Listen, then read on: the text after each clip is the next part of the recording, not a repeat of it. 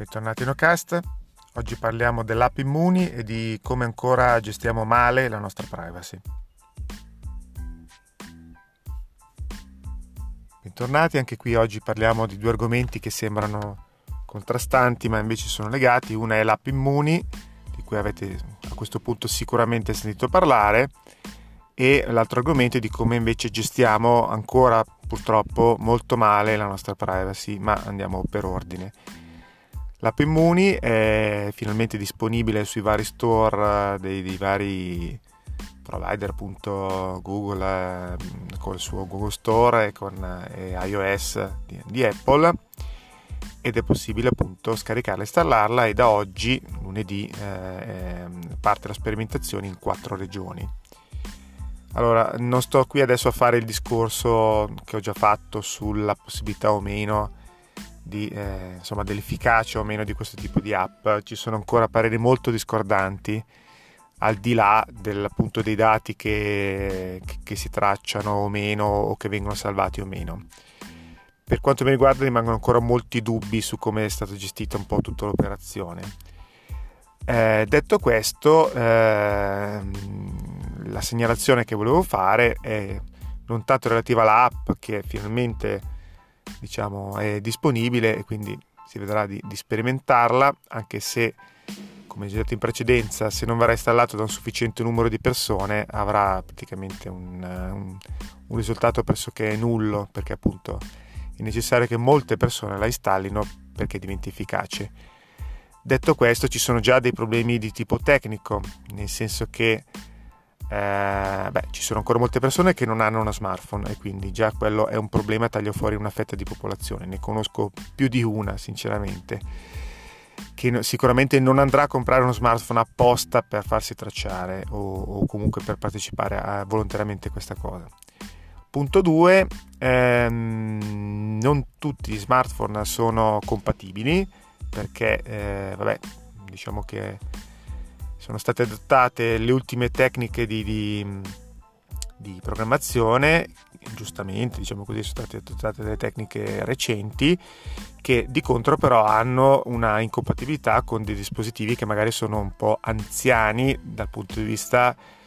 del mercato più che tecnologico perché secondo me appunto un telefono di 3, 4, 5 anni fa non è anziano come abbiamo detto però a livello di mercato siccome fino all'altro ieri eh, siamo stati abituati ad avere il ritmo di un telefono l'anno o una versione nuova o un aggiornamento nuovo, eh, a questo punto c'è questo paradosso per cui alcuni telefoni relativamente recenti, sia nel mondo iOS Apple, sia appunto dalla parte Android che è anche più frammentata, eh, non sono compatibili, quindi non è possibile nemmeno installarla neanche se lo vogliamo. Addirittura ci sono dei telefoni nuovissimi mh, mm, di una nota marca che ha deciso di non supportare più le app, le app di, di, Google e quindi eh, per alcuni mh, mm, aspetti è tagliata fuori anche dalla, diciamo, da questo tipo di app perché appunto si appoggia alle API di Google di cui abbiamo già parlato e, e, e, di, e di Apple eh, molto probabilmente a breve verrà eh, realizzata un'app apposta per questo tipo di telefoni, ma quindi vuol dire ancora ulteriore sviluppo, frammentazioni, quindi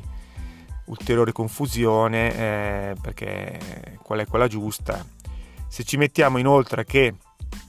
eh, aspettando l'app, quella governativa, chiamiamola così, nel frattempo alcune regioni si erano mosse, se non sbaglio la Puglia e altri erano, erano già partiti con l'app,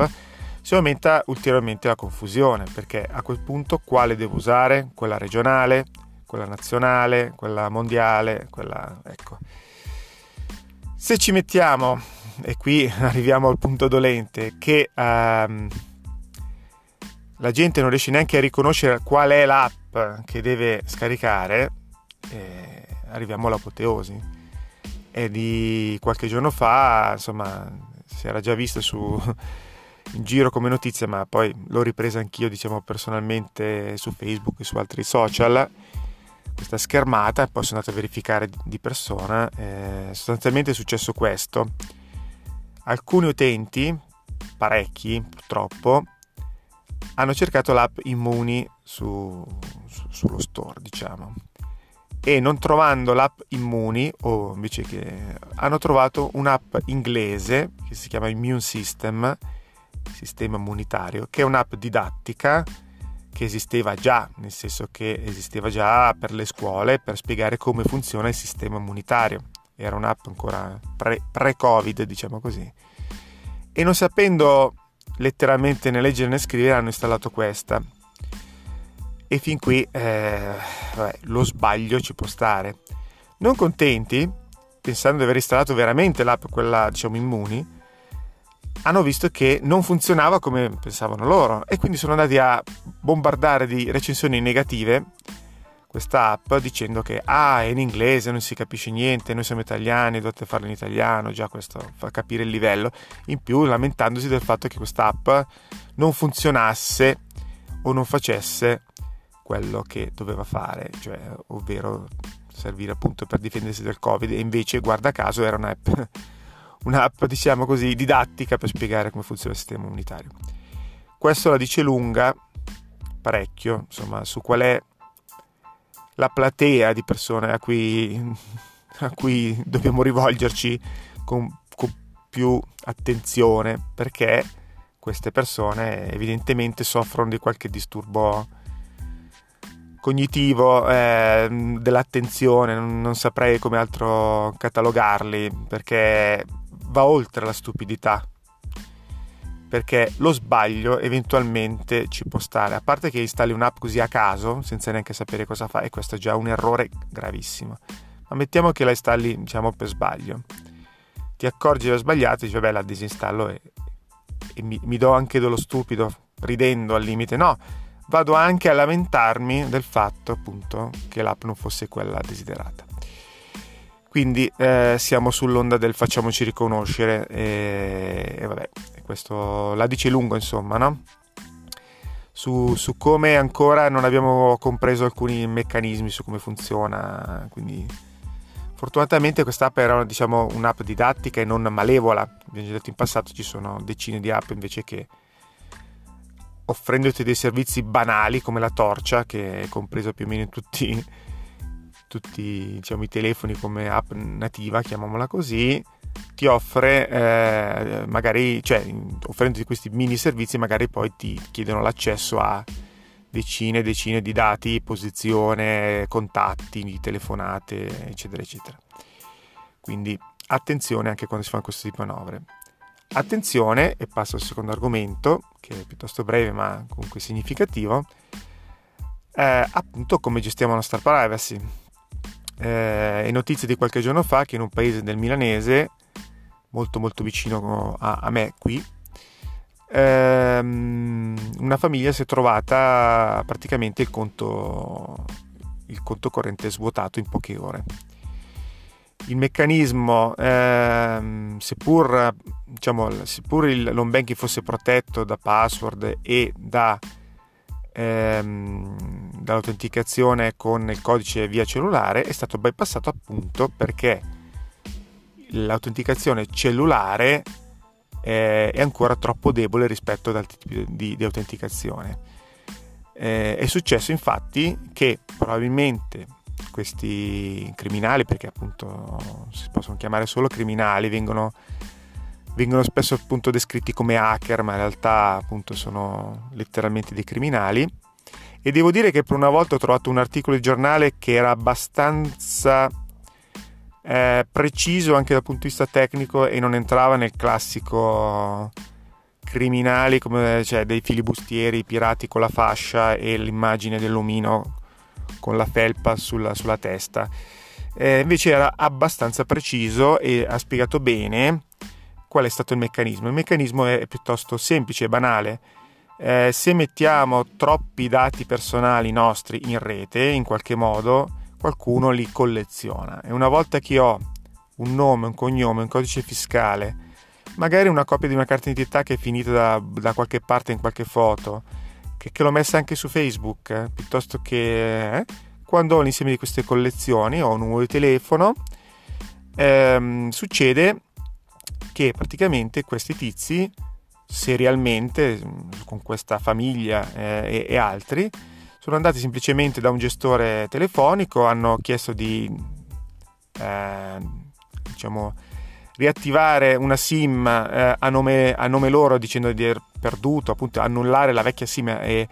e mh, mm, attivarne una nuova con lo stesso numero, cosa che può succedere più o meno a tutti, perdo il telefono, vado da, dal gestore Vodafone Team, quello che è,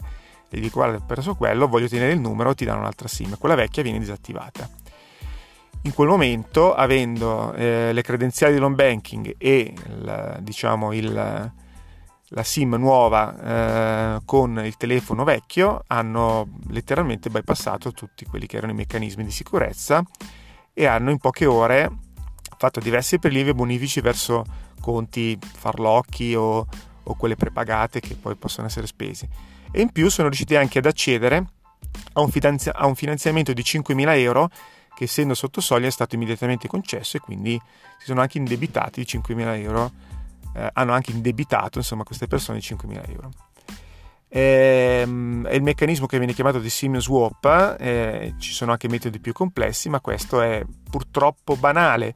Purtroppo banale dal momento in cui non c'è sufficiente protezione né dei nostri dati personali e né di come li diffondiamo. E quindi uno pensa di essere abbastanza protetto perché c'è il PIN, la password, e, diciamo, e l'SMS, in realtà se riesco a avere diciamo, almeno due su tre, riesco poi a recuperare i dati che mi mancano e poi veramente ci vogliono poche ore per, per svuotare. Faccio tre bonifici e, sono a posto. Quindi an- ancora attenzione a come appunto ehm, gestiamo i nostri dati, non diffondiamo i numeri o le foto delle nostre carte, non dico neanche di carte di credito, anche se c'è il famoso account Twitter che, che colleziona quelli che fanno le foto alla carta di credito, ma anche a, a, volte mi capita di vedere foto di carte d'identità, tipo oh, sono andato a ritirare la carta d'identità nuova, foto, con dentro tutti i dati salienti e così via. Ehm, a volte sembra che un piccolo dato messo così a sé non abbia importanza, ma se quando raggruppiamo sufficienti dati eh, abbiamo purtroppo poi risultati di questo tipo piuttosto spiacevoli. Eh, tra parentesi, non è detto che la banca rimborsi questo tipo di, di truffa perché può sempre diciamo, giustificare eh, la nostra negligenza, nel senso che loro dicono un conto che uno ti rapina, che tu non, non, te lo aspetti, diciamo, un conto che sei tu che dissemini informazioni, quindi sei negligente e permette agli altri di farti rapinare. Quindi molto spesso non si viene neanche rimborsati di questo tipo di, di crimini. Quindi attenzione ai dati e alle app che scarichiamo. Con questa alla prossima, aspetto sempre i vostri commenti e, e le vostre idee su privacy, tecnologia e, e, e il futuro. Alla prossima!